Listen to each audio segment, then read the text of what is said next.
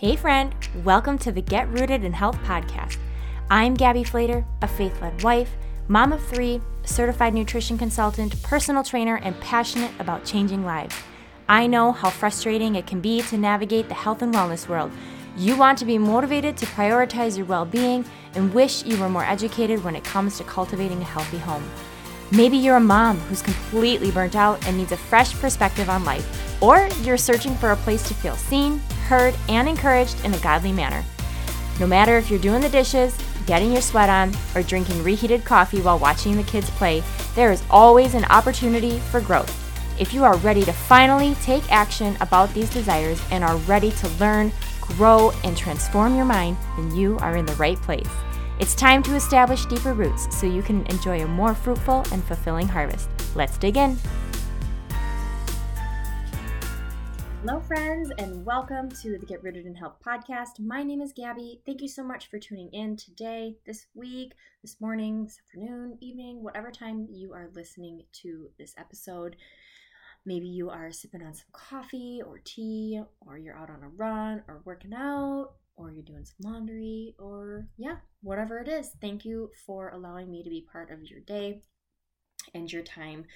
I value our time together and just being able to encourage you, meet you maybe where you're at. My goal is always to just be relatable and just continue to show up as best I can for you guys in this time of life when I am busy with four kids and staying home, raising them, and doing all the things. And we are in a heavy season with tax season. And I know I'll touch on it more in a different episode, but sometimes time is just hard to come by, and then when I have the time, I don't have the brain energy to give to anything else. But anyway, we are here with a new episode, a new week, and I'm excited to talk to you guys. But real quick, as I was queuing up everything, and I saw a commercial for it last night too. I saw this weird symbol on my computer, and I hovered over it, and it's this whole AI thing, and it's that co-pilot whatever. And then I saw a commercial for it. I believe it was last night for the first time, and I looked at my husband and I was like, man, that stuff kind of weirds me out, creeps me out. God, not gonna lie, I'm like, I don't think I'm gonna ever use that. And I mean, I'm sure many of us, or many of you listening to this podcast, they're just so different, we're all different. But me personally, I just find it, all these advancements, while so much of technology is awesome and all the advancements and all the things, but man, some of that stuff is starting to get real close to home, and I feel like way too human-like for me. Where I don't really want artificial intelligence really doing anything for me. I'm all for convenience and making things easier and saving time and being efficient and all of that. But, I don't know. It can do some pretty wild things. And on my laptop, it was what does it say? Copilot, your everyday AI companion. And then it was chat with AI or everyday or something. And I'm just thinking of all the different directions this could go for our culture. And again, while I think it's amazing the ways that technology has served us well and gotten us really far in society, it's also really hindered us. It has made us lazy. It has destroyed human interaction in many ways. I don't know. So anyway, that's my 2 cents. I'm no judgment if you're I'm all about it. I just get really nervous of the kind of information that kind of technology has and can just spit out anytime anyone wants to talk to it. Is that what you call it?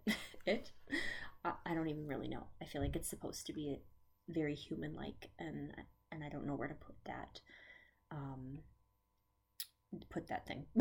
So anyway, that's that's my 2 cents on the whole Copilot AI thing. So anyway, let's move forward. Let's have a real heart-to-heart human conversation right here. No AI, all just scratch notes right here in front of me, from my brain to your ears. Okay?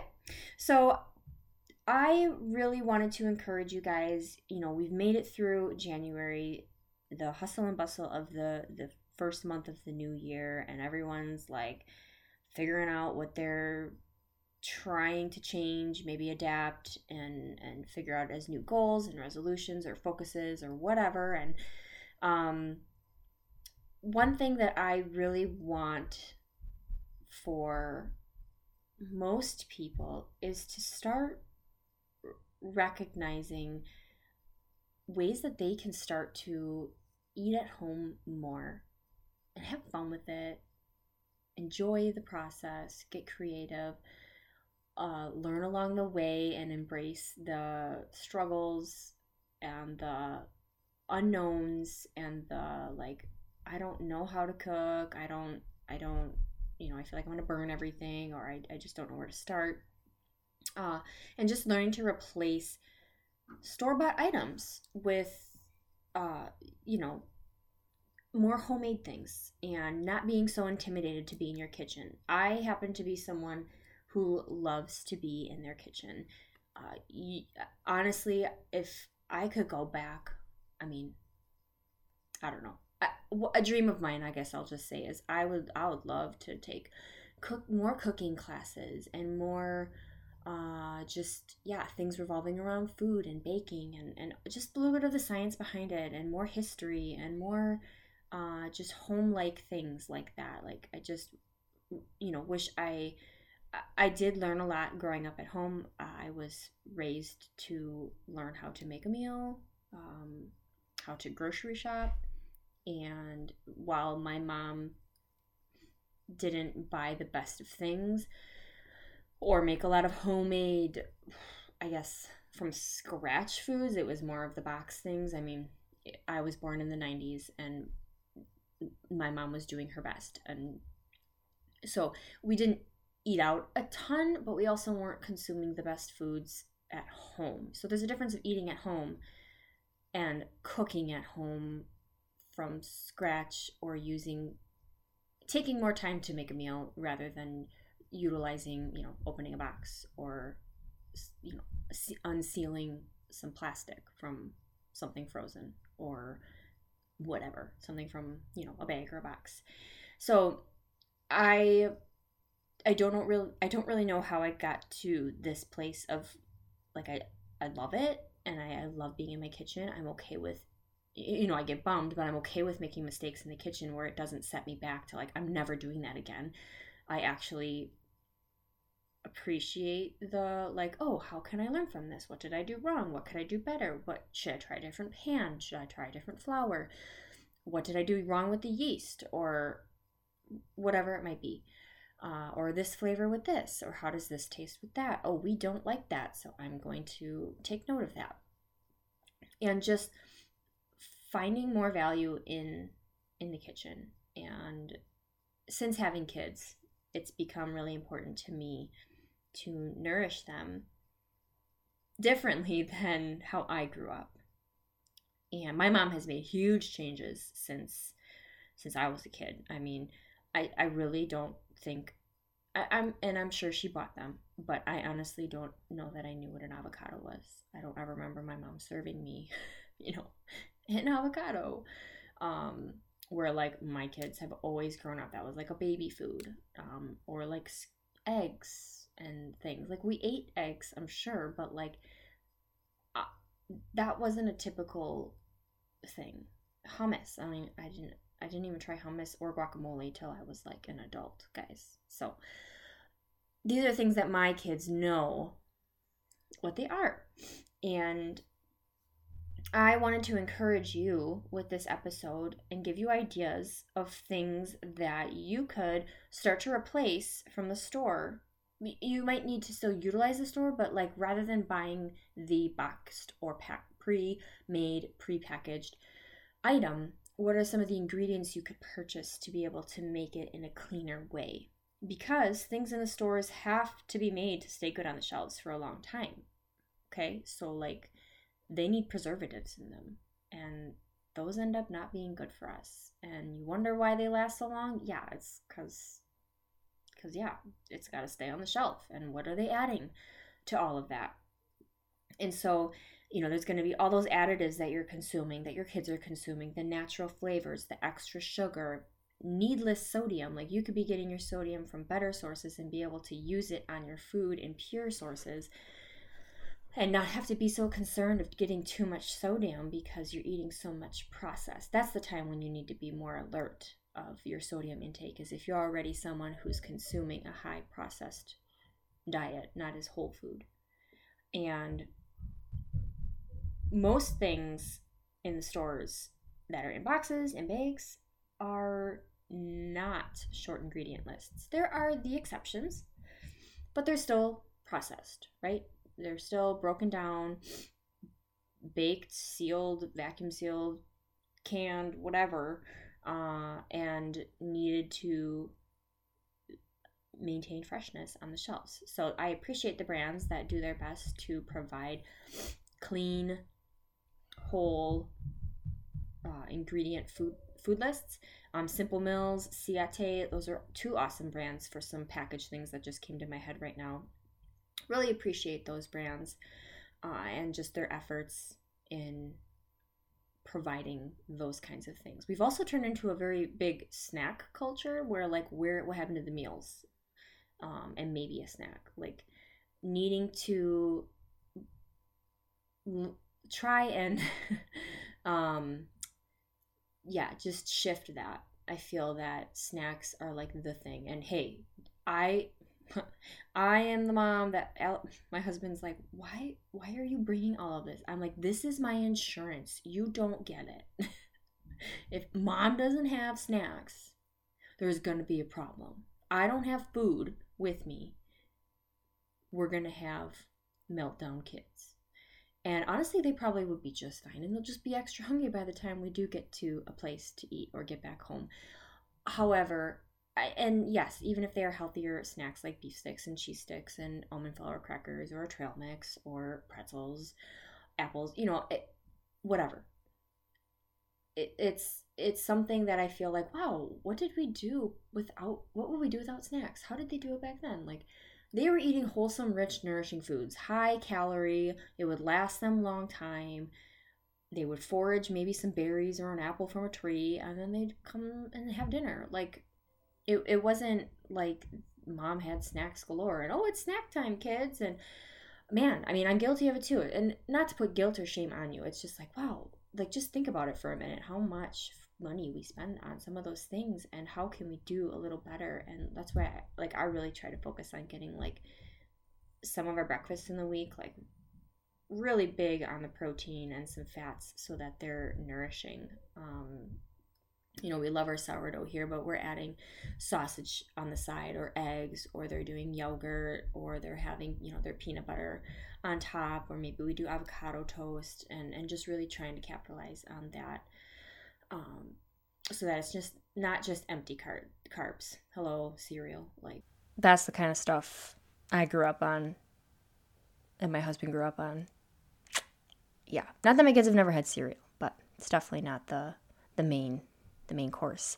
I just realized that my audio was not set up with my microphone, so I apologize if there is a change in the sound. It should be better quality. I did not realize it until this point, so hopefully that doesn't mess up things too much here.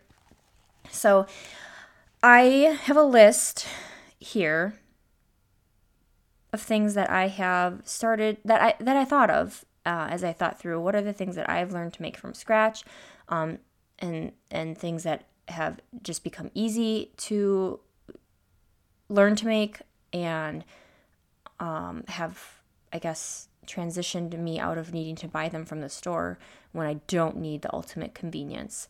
And, you know, a little bit of like, you know, I was intimidated by some of these things and how I got over that. And so I just wanted to share some of those things that are super easy.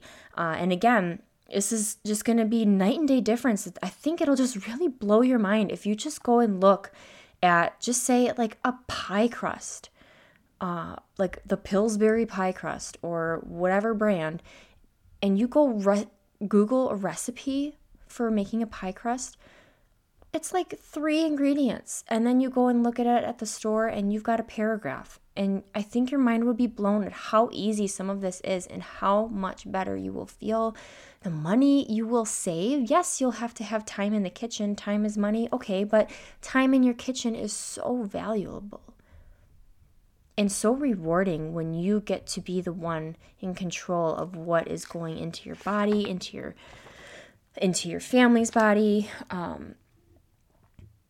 Yeah, it's hard to explain if you've not experienced it, and it's just super rewarding, super empowering, rather than taking something off the shelf that has a bunch of crap ingredients in it and handing it to the cashier to scan, and you give them money for it and then you consume it. What did you do? You went to the store and got it and unpackaged it. Like, that is where we've gotten to. Like, just let that sink in.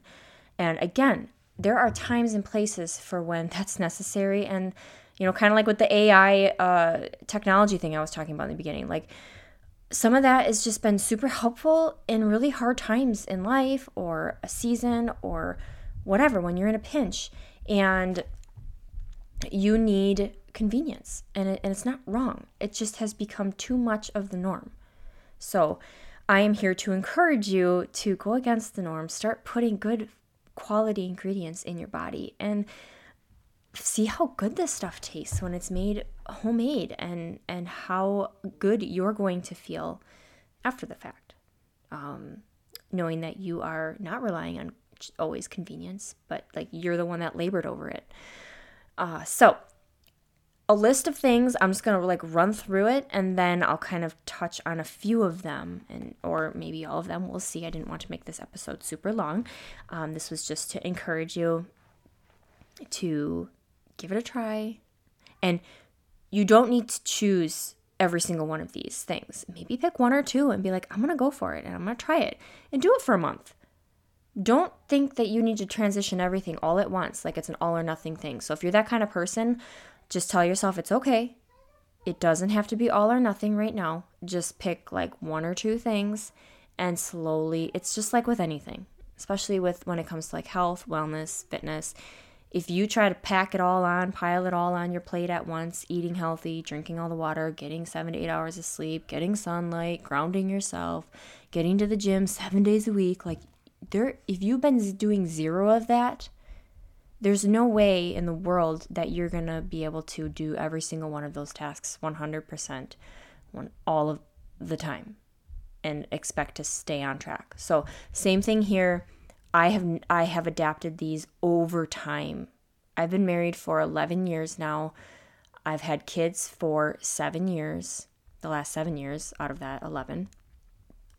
And I will say that I've come a very long way from, yeah, just like, I was intimidated by some things. And then, yeah, like I was a healthy eater. I was very mindful, but I guess I've just come a really long way in terms of becoming very efficient in my kitchen and very knowledgeable about things and how flavors work together, or oils, and you know, using butter for this and olive oil for that and a flour for this. And I've become more comfortable with yeast, and I know how long something's going to take me, so I can prep it knowing that I can let that sit while I'm doing something else. So it just, I've found a rhythm in my kitchen, and it's sometimes hard to teach people because it's just something that I've found that works for me.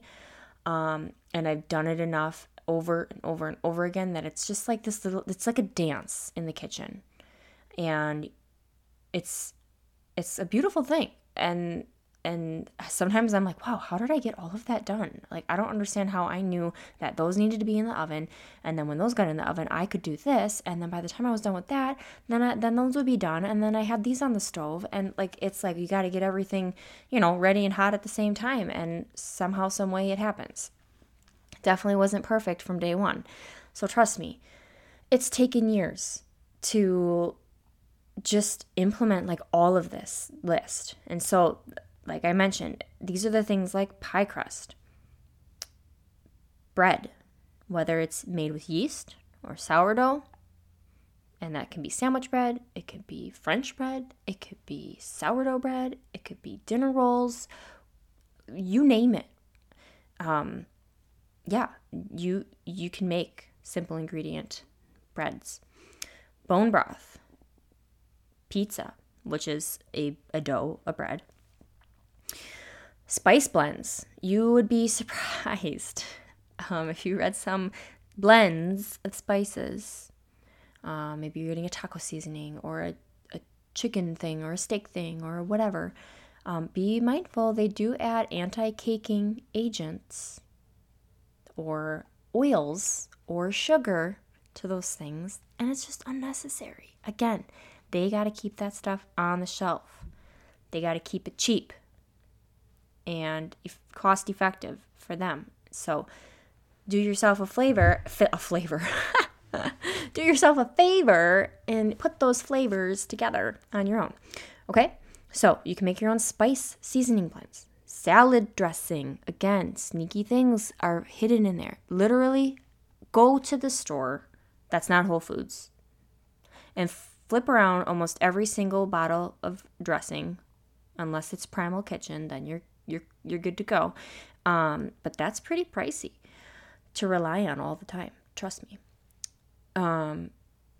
Every single one, you're either paying for water or you're just paying for junk oils, soybean oil, canola oil, sunflower oil, safflower oil, or a whole blend of it all.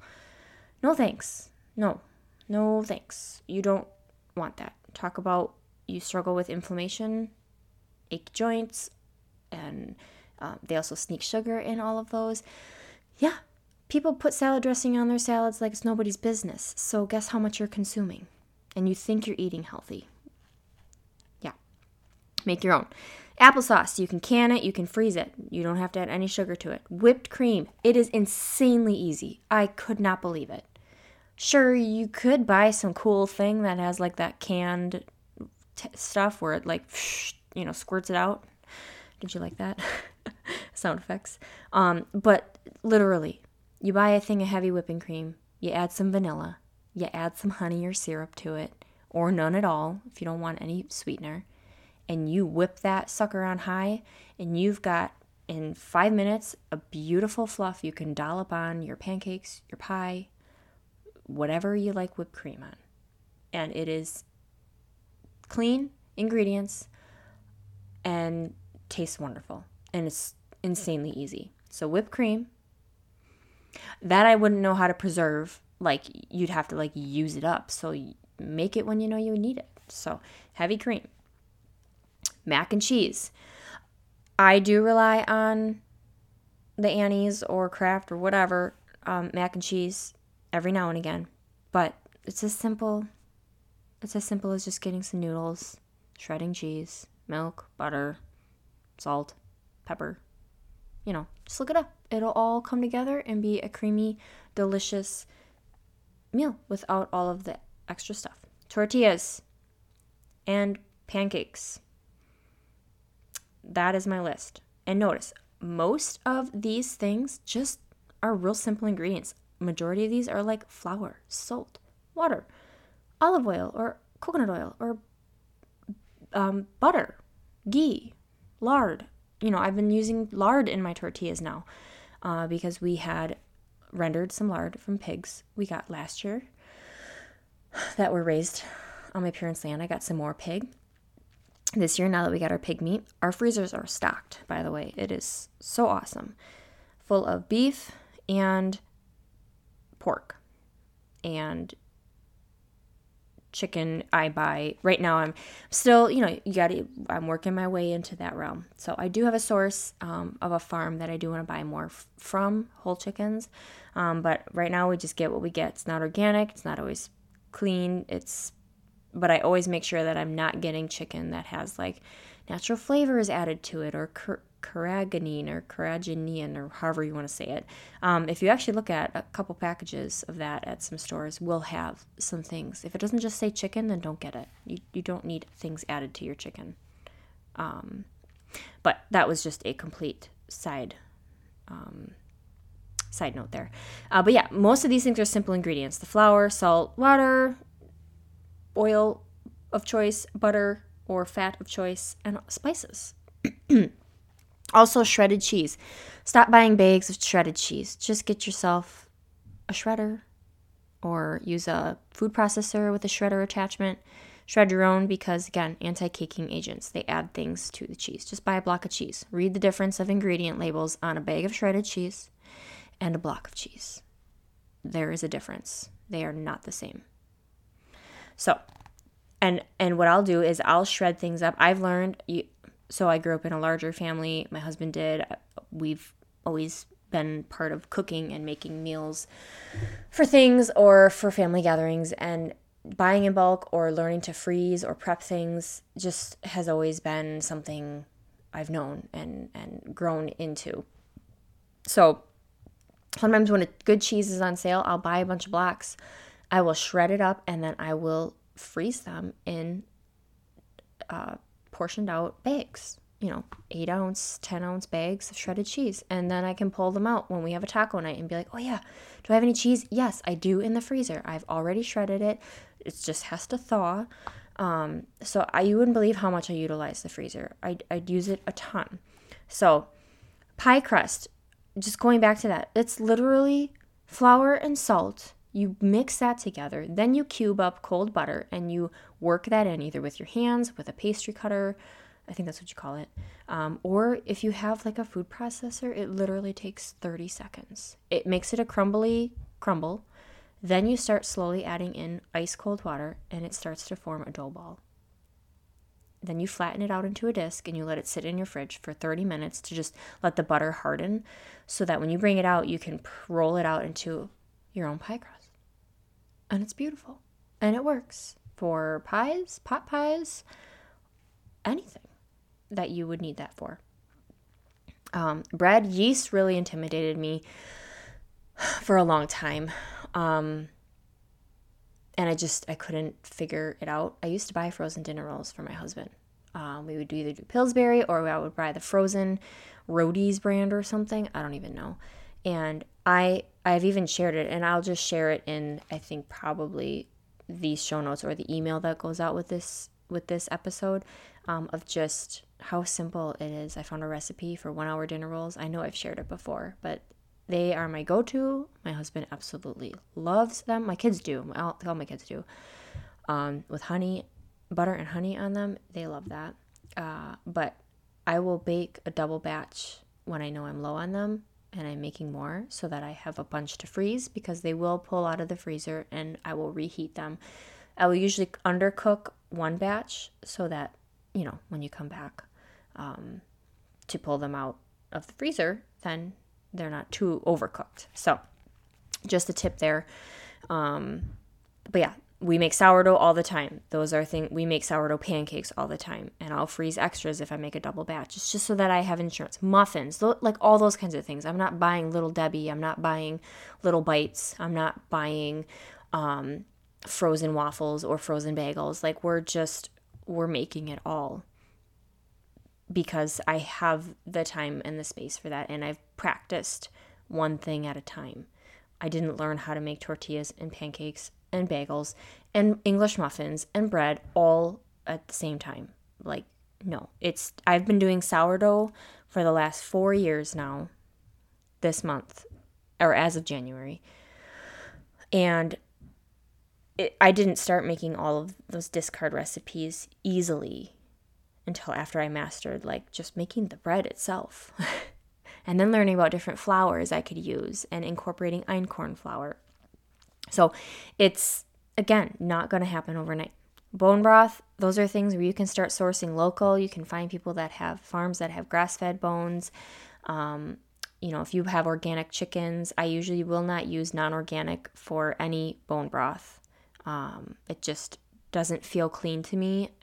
You can do what you want. I just don't prefer it. So if we've bought chicken with bones in it that's not organic, then I won't save those bones personally because I am like legit cooking the heck out of them, and I don't know what that animal lived like and how it was taken care of, and I just don't want that leaching into all this broth. It's not my thing. So I will throw them in bags. I will tell everyone to save it if it's worth saving, and then when I have enough in the freezer, I will pull them out and whip it up and put it in a pot and let it simmer, whether it's in the crock pot or on my stove, for probably a solid 2 days. I really like the 48-hour thing. And then I have learned how to pressure can it. I froze it for many years. So you could save old yogurt containers, sour cream containers, whatever you've got, and you can freeze it. I don't have that kind of freezer space anymore with the way that we've gotten meat, and now that I've learned the skills of canning, pressure canning. Bone broth. But that stuff gets expensive, especially if you want the good kind. Kettle and Fire is a real awesome brand. If you can't afford it or if you want something at the store, Kettle and Fire is a really good one. Just be mindful of other brands that are going to have added sugar or natural flavoring. Or I always laugh at the ones that say like chicken flavoring. And I'm like, what does that even mean? Chicken flavoring? Like, why isn't it just like chicken? Or I don't know. It just sounds like they made up something to taste like chicken. So it just always makes me laugh and cringe. Pizzas, same thing. Pizza dough, I found a recipe that's very similar to my dinner roll recipe, and I have done it two Fridays now, and I kind of want to do it for the rest of winter, or I guess for a while if I can. Just make it really fun Friday night pizzas, and I usually would make sourdough ones for us. My husband does not like sourdough, so then he would get like a DiGiorno pizza or, an Aldi self-rising pizza. He liked the rising ones. And I got to this point of like, you know what? It doesn't have to be sourdough everything. And every now and again, sure. But I want to find something that I know he'll eat, and it'll be way better ingredients, and let's play around with it. And so, we did our second round of it, and he really liked the sauce this time, and then, because it's a whole other story. So I made a more flavorful sauce. I did a little bit better on flavoring the crust on the edges. I want to perfect that a little bit better, but it's kind of fun. It's just like playing restaurant, you get to be the owner of your own restaurant. So, I know that's not everyone's passion, and you don't have to go all out like I do, but again, really wanting to encourage you this year to start making some more things at home. Whether it's you've made 3 things in the whole year now, that's huge. That's 3 things you weren't doing. So maybe that's like pie crust. Maybe you learned sourdough, and maybe some applesauce. Like here, I'll talk about the applesauce quick. We buy applesauce or apples in apple season, and we whip it up into applesauce, and we've canned over 30 jars, probably 40, 30 to 40 jars of quarts of applesauce in our basement, and you can also freeze it as well. Again, always optional. And then we have those. We'll pull those up when it's like we need something extra for this meal. Usually it's like a night or applesauce goes really well with like pork. So sometimes we'll have that, or just like on a night when there's tacos or whatever. It could just be a filler or a great time, for a snack for the kids. Or you can add it to oatmeals in the morning to sweeten things. So you are in control of those ingredients. So, you just pick a few things that really you're like, I buy a lot of this. Just look at the list, think about it, or think of the things that you buy and how can you start to just source the ingredients you need to make it homemade. Because yes, I'm not growing my own wheat. I'm not milling it. I don't have that capability, but I can source the best kind that I know. Yeast I have to buy, butter I have to buy, and is it always organic, grass-fed? No, but like I do my best. I just lost my source of grass-fed butter. It's no longer made that way. Whatever, I got connected to some women that were buying it in bulk, and the funds would go to support some sort of cause. And so I was willing to spend a little bit more money on the butter because I knew it was either going to support a fundraiser of some sorts for something that they'd always share with us. And now this Amish rolled butter is now no longer grass-fed, and so I'm out of that right now. And sure, I can get the stuff at Costco, like the Kerrygold, but I'm like, wow, this is pricey. So I might stick to just like buying that for spreading on our bread and things like that, but I might just have to end up being okay for now, just buying just regular stuff for baking purposes. So, you know, you do what you got to do. Pancakes, insanely easy to make your own pancake mix. Stop buying the Krusty's brand or the Aunt Jemima or I don't even know, Kellogg's, do they have a brand? I don't know. Whoever's got those boxes of pancake mix, it's as simple as having flour, baking soda or baking powder or both. I can't remember. I don't have my recipe in front of me, but I will definitely share this. It's got a little bit of, add some sugar to it, some salt, non-fat dry milk powder is in mine. You shake it all up and then you just add water to it. Or if you really want to jazz it up, add some milk and an egg to it. It's that simple. And you're saving yourself a ton of junk ingredients and enjoying a fun breakfast, a super yummy breakfast. So there's so many things. Tortillas are a staple in our home. I make them like triple batches, and then I'll freeze some.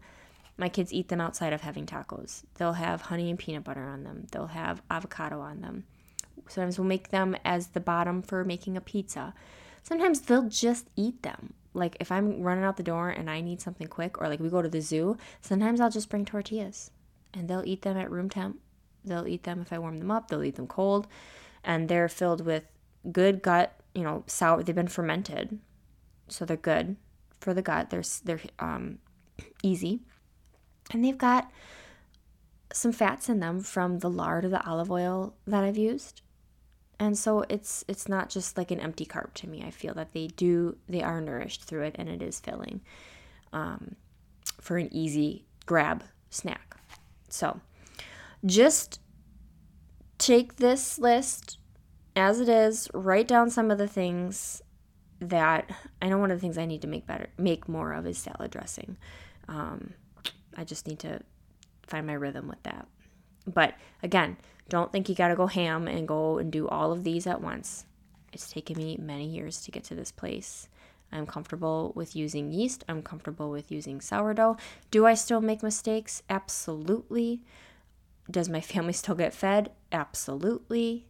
And do I feel empowered and just like excited when I bring food to the table and feel so rewarded? It's so rewarding when I make something. Yes. You won't know unless you experience it yourself. So I really hope that this can encourage you to find that dance in the kitchen yourself and that rhythm and find a love for it. It's going to look different for everybody. We all have our different styles, our different personalities, our different flavor profiles, different kids, different husbands that eat different. And we all have to kind of make it work.